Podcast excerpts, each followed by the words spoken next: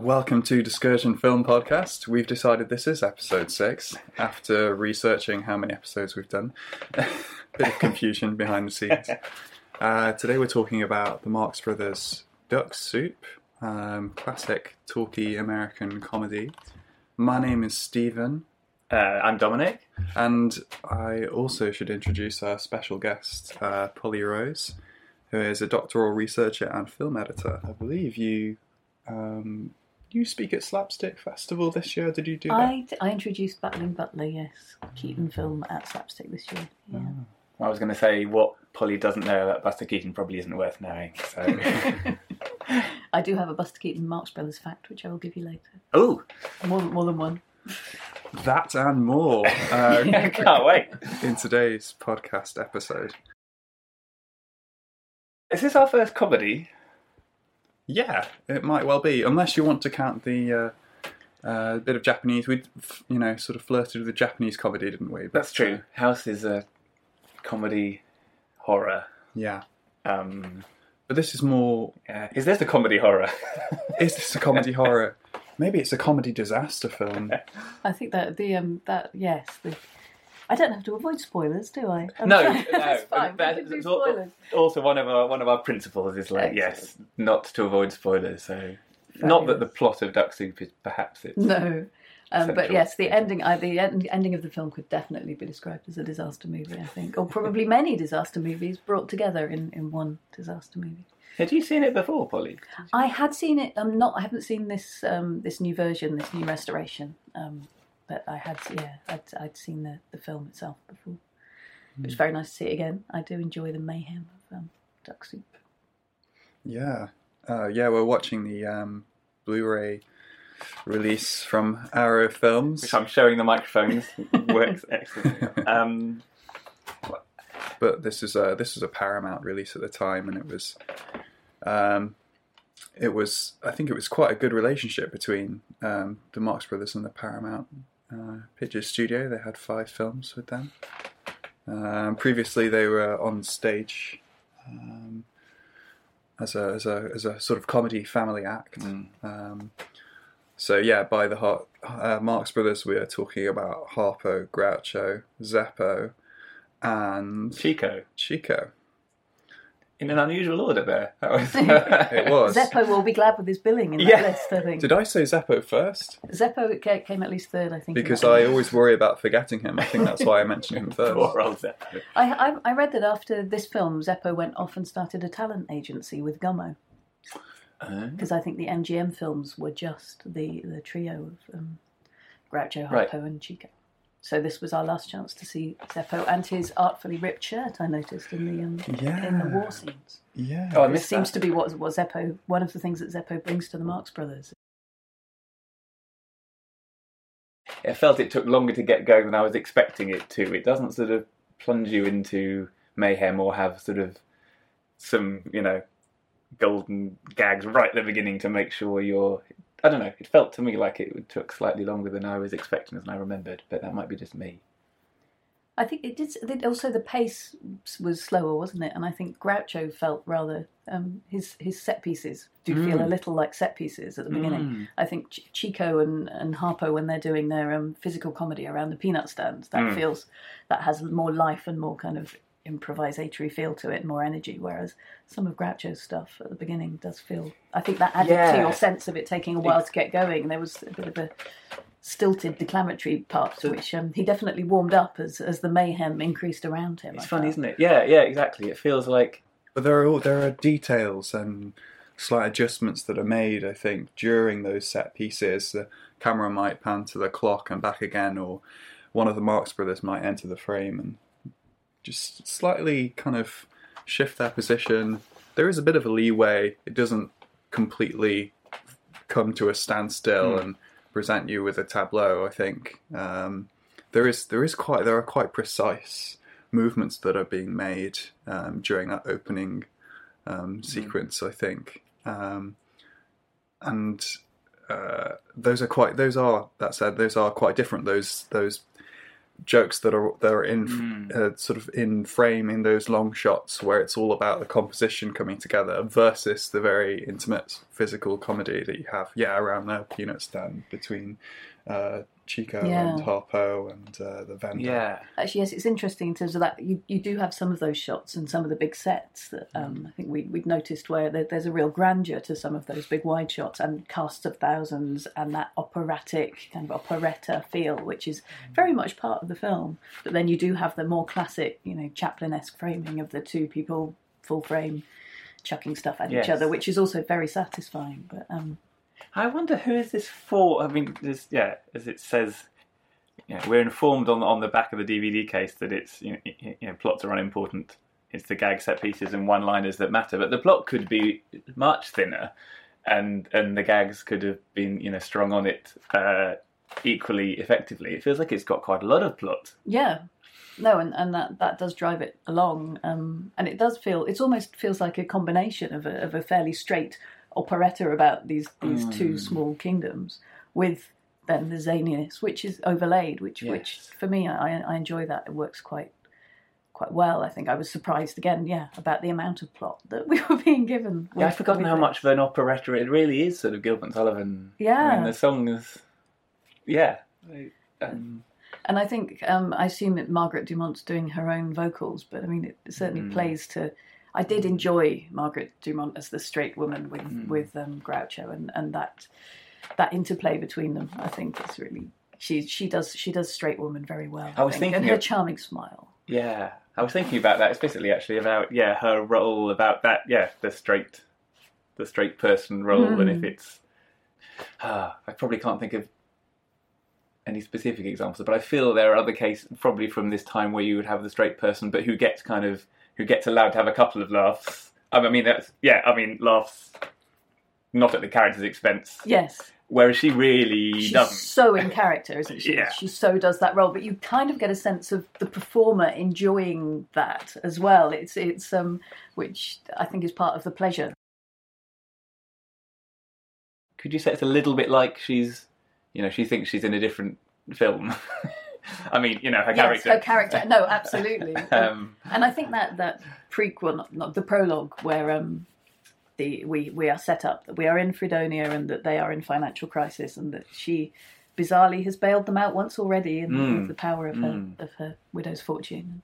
That little um, it, it almost is another film, isn't it? And then mm, um, slightly tongue in cheek. Yeah. And then as soon as that wonderful picture of Groucho gazing winsomely up in his statesmanlike pose in the newspaper lets us know what's what's coming. If we didn't know from the ducks in the pot at the beginning of yes but it's interesting what needs to be explained and what doesn't i mean if you know because it goes further into constructing a plot that makes a kind of sense than it sort of strictly seems to need to Mm. but then there's no explanation whatsoever of why why Groucho's character is for a moment considered as appropriate candidate. that you know, yeah, that, that doesn't matter. Yeah. But it's interesting, like yeah, I said in the context. I mean, I'm just asking the wrong question, but it, you know, because because like you say, it has it has given us uh, a setup that has a reasonable amount of plot. Yes. Yeah, we should probably briefly recap that um, because, uh, like you like you say, there is a surprising amount of plot, but you are drawn immediately to the gags, which kind of fragment the film to some extent. But it's yeah, it's uh, it's a time of economic crisis and a time of strange political change because Groucho Marx, of all people, is elected as I don't know, I can't remember his official title. If he's president uh, of Fredonia, Well, he's not even Um, elected, is he? they He's- call him Your Excellency, yeah. and it's this uh, small, sort of Bavarian-looking castle town. um, and then he ends up declaring war on um, a neighbouring nation or state um, because the leader of that state is also the uh, a suitor, right? for, Yeah. uh, um, He's aiming to take over the state, isn't he, by marrying the um, Margaret Dumont character. yeah. So I mean, he's it does sort of fall apart if you ask too many Yes. questions because yes, he declares he declares war because he's insulted, uh, but in fact, um, it becomes sort of you know the the insult seems to have been all kind of amicably forgotten, and then uh, you know, and then when when he remembers what particular insult that particularly upset him, which was upstart, then it comes. But it's true that that there is political intrigue, and they are trying trying to take over the each other's countries, but those two strands don't particularly. we have we have Chico and and um, Harpo as spies of the love rival, who is only a love rival in order to take over the country, don't we? Which is um, that that whole spying subplot is going on. Um, I think they largely go to war because Groucho's put down a month's deposit on the battleground. Oh yes, we're never going to get That's out right. of it after that. so. That's right. I was interested with the, the war scenes though, because I know there was um, criticism, just to mention Buster Keaton very briefly, um, The General in 1926, which was about um, seven years before this. One of the reasons why this is con- why it was considered to have been less successful in the 20s than it is now considered was the bleakness of the comedy around war. Mm. And actually, I was intrigued how much. You know, there, there was quite a lot of bleakness in, in this Yes. these war scenes. There were um, you know Groucho Yeah. shooting his own men and then Mm. pay, paying off his Mm. secretary not to Mm. talk about it, and there Yeah. it wasn't. But it was the- quite dark, but abs- very silly, yes. and all the, the many costumes from the many eras of war. I mean, it was, Yeah, very, it was yeah. pleasingly ridiculous, but it was quite dark and, No, I- and interesting. How did that come across at, at a time in 1933 when Mm. Hitler was um, really starting to get himself together? You've got all Mm. that satirizing of um, of leaders and of um, big costumed marching, and uh, you know, Yeah. I wondered how much Yeah. that was playing into it Yeah. as well at that time. But that's right. But all that war stuff is happening also at the point. So obviously the film is sort of is building up to its conclusion or its climax. But that's also at the point when it's the sort of highest density of gags. Yes. Um, and I suppose maybe that's that's what I mean. Maybe I just have a short attention span. But I could have kind of done with some place. I could have done with a with a with a faster rhythm of gags. You know, through the film as a whole, I found that there were bits where the narrative, yeah, it's not like The Great Dictator or something, where the narrative is like, yeah, yeah, yeah this is fine, but I'm not. I you know, I don't know. There, there were scenes that you felt were just narrative scenes rather than just a little bit, woven in um, just yeah. slightly slower than I would have. I mean, you know, I'm not. Yeah, I don't don't want to be cast in the role of having a go at the Marx Brothers or, or at Leo McCarey or whoever. Sure. But yeah, but I had that experience that I felt there are there are more or less more and less rewarding kind of sequences, and, and for me, the sections of the film that are most rewarding are where they do um, kind of kind of cram a hell of a lot in. You know, I mean, think something a bit later. I mean, something like Hellzapoppin' as well as that's it's a bit later, isn't it? I, my, I watched that not that long ago. My memory of that again is this sense of gags in in, in every corner. Absolutely, and, And- and it was felt that it was not possible to even film that, wasn't it? Right. Before they made it, Right. because the stage show was so crazy for Um, Hellzapoppin', and they clearly did a very Yeah, good job. yeah. but, but it had been considered unfilmable then- for that, that dense and, and chaotic reason. Right. but then my memory of this film was it was not that it was, but was yeah. It was, my memory of it was more densely gag filled than the actual experience of having just watched it now, which is Yeah, I found that on subsequent viewings as well. Um, I first saw this film in LA with an American audience who were really into it uh, and were whooping and cheering throughout Mm-hmm. and got all of the lines. Uh, and then watching it on my Were they own particular at bits that they really thought were hilarious that you didn't even. That, it was difficult to discern. right. um, but that when you watch it with an audience like that, the laughter does pave over those more stilted moments. I think That's a really interesting Um, point. and and they did, they did, yeah. you need to breathe. you need to breathe and you need to allow space if you are um, Mm. watching it with an audience Mm. you can't put the gags too closely um, without the laughter um, going over the top of the line which means that you miss the next gag so that's Mm. that spacing that's an interesting point that things that we now find a bit Right. slow Yes. watching it in a video home video context um, may have been paced for a big cinema full of laughing people. It's interesting as well with um, Leo McCarey that he was someone who had come obviously from silent comedy, went on to make The Awful Truth in 1937, which was famously um, the, the point at which Cary Grant discovered the more improvisatory way of working in cinema and, and had initially asked to be taken off the film because he didn't like it and then discovered that this was actually something he was very keen on. But the combination of that kind of improvisatory working, um, I was, you know, I felt actually this this seemed more scripted in some ways than I was expecting from that Mm. combination of the Marx Brothers, who were famously um, ad libbing and, and chaotic, and Right. Leo McCarey, who even in scripted classical Mm. Hollywood screwball comedy would improvise on set. Mm. Um, yeah, it's actually rather more templated. Is it is it the most famous set piece from this film, the mirror gag? Almost definitely. Yes. Um, you know that, and then and also the whole gag with the hats and things Yes. with the the, the Oh, peanut the hats stands. That's extremely rehearsed. Wonderful, yeah. I mean, I wonder how much of that came from the the vaudeville act because I mean, the, obviously, the mirror is is a piece which you know Chaplin did in the Floorwalker in in 1916. I think Harold Lloyd did in um, Marathon Mm. 1919, and I was saw on online on um, silentcomedymafia.com forum they were saying that there's an Alice Guy Blaché directed film from 1912 which Right. has that routine, so, Right. and and clearly before that it came from the stage. So I'm and and then Harpo went on and did it with Lucille Ball in I Love Lucy in in the 50s. So Right. you've got that. Um, Mm. how much? How, how often had they done that routine before this Mm. film? And and is that rehearsal something which had actually been happening for years on stage, or was it obviously again? I'm sure they topped it up, but Yeah. um, I'm, I'd love to know the history of that mirror routine within the Marx Mm. Brothers stage act, actually, Mm. where that came from. And the hat thing, well, it's the vaudeville thing, like you say, but the hat thing is also like um, it's also waiting for Godot. They have that hat like gag thing, I think, in that, which is kind of yeah, I don't know, just all those all those var- various things coming off those early traditions, Yeah. know, and going in really quite different places, but still still keeping those sort of links there. The film proves that hats are funny. Hats, hat, different kinds of hats. Hats are so funny. Different kind. They're very expressive and characterful, aren't they? I think my favourite is Groucho's enormous sort of um, bear skin, um, whatever you'd call that, sort of kind of Russian Yes, soldier's helmet thing that's about four foot tall. Yeah.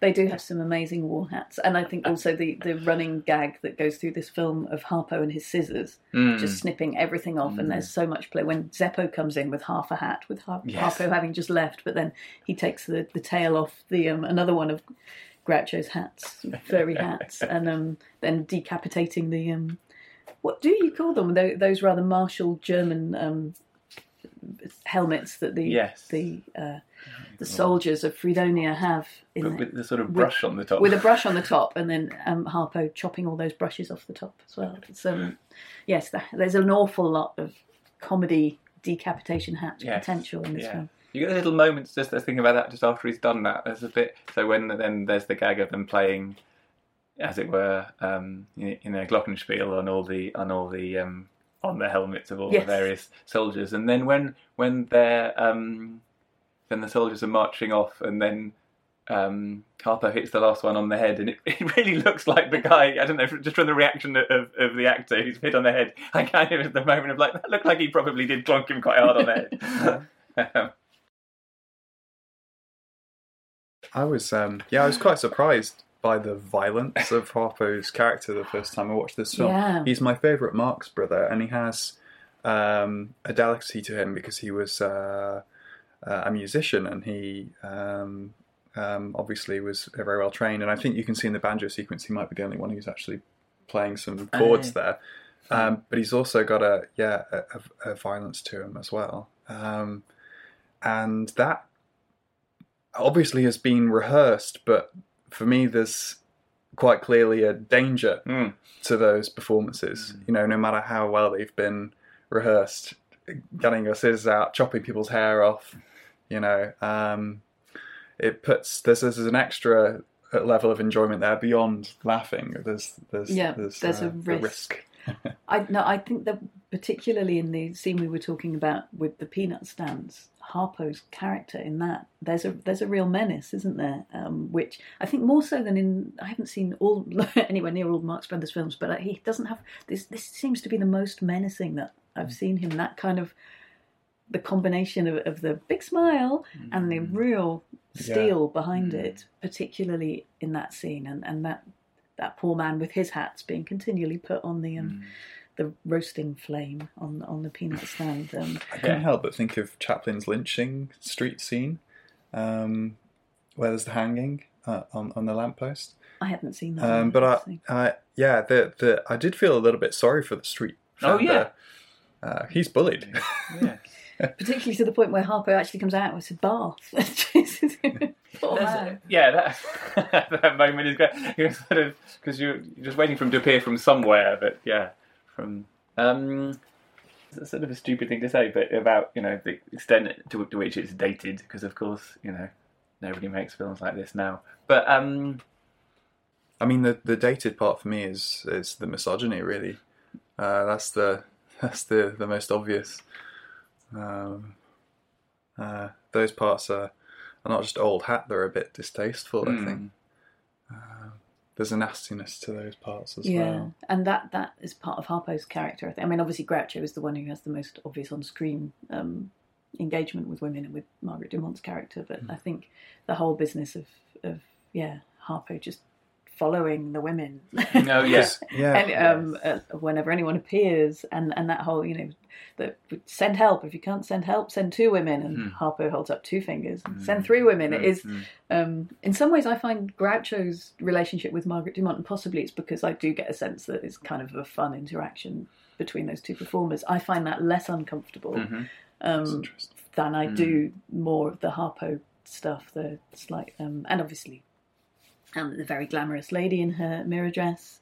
Um, Is it because Harpo doesn't necessarily interact; he just does? Yes, I think that's the for for me. I mean, uh, you know, I'm, I'm I think you. I'm sure you you can take down pretty much all the portrayals of and interactions with women in this film. Um, but I think in terms of the the level of uncomfortableness for me as a viewer, definitely Yes. Harpo's um, slight distance from and pursual of, and yeah, lack of a an ongoing interactive. I mean, I mean, actually, the, a- the scene with the woman and the horse with Harpo, I find less because it's so silly. He's in bed. The horse is there. She'll be fine. He's, you know, she's, but um, the previous woman, the the um, lady Yeah. who seems to be married to the lemonade stand Yeah. vendor, who is the big angry man throughout Yeah. the film, that um, is yeah, somewhat yeah. scary, and him trying to pull her into the cupboard with him, and all of that kind of stuff, and the secretary in the um, office of the ambassador, who was the love rival for Mm. Margaret Dumont, um, when Yeah. Harpo just basically follows her cleavage as she walks out of the room. yeah. Um, I feel like possibly I'm, I'm I'm letting Groucho off rather too lightly in this way, but I just I, I enjoy Margaret Dumont so much that um, and she There's a seems resistance. she's kind of she seems she seems okay. She kind of seems in control. You know, she's um, so for me, I I I, Hmm. I'm, find that a pleasurable yeah. interaction to watch. Whereas, yeah, some of those other things uh, in the film, I'm yeah, are not.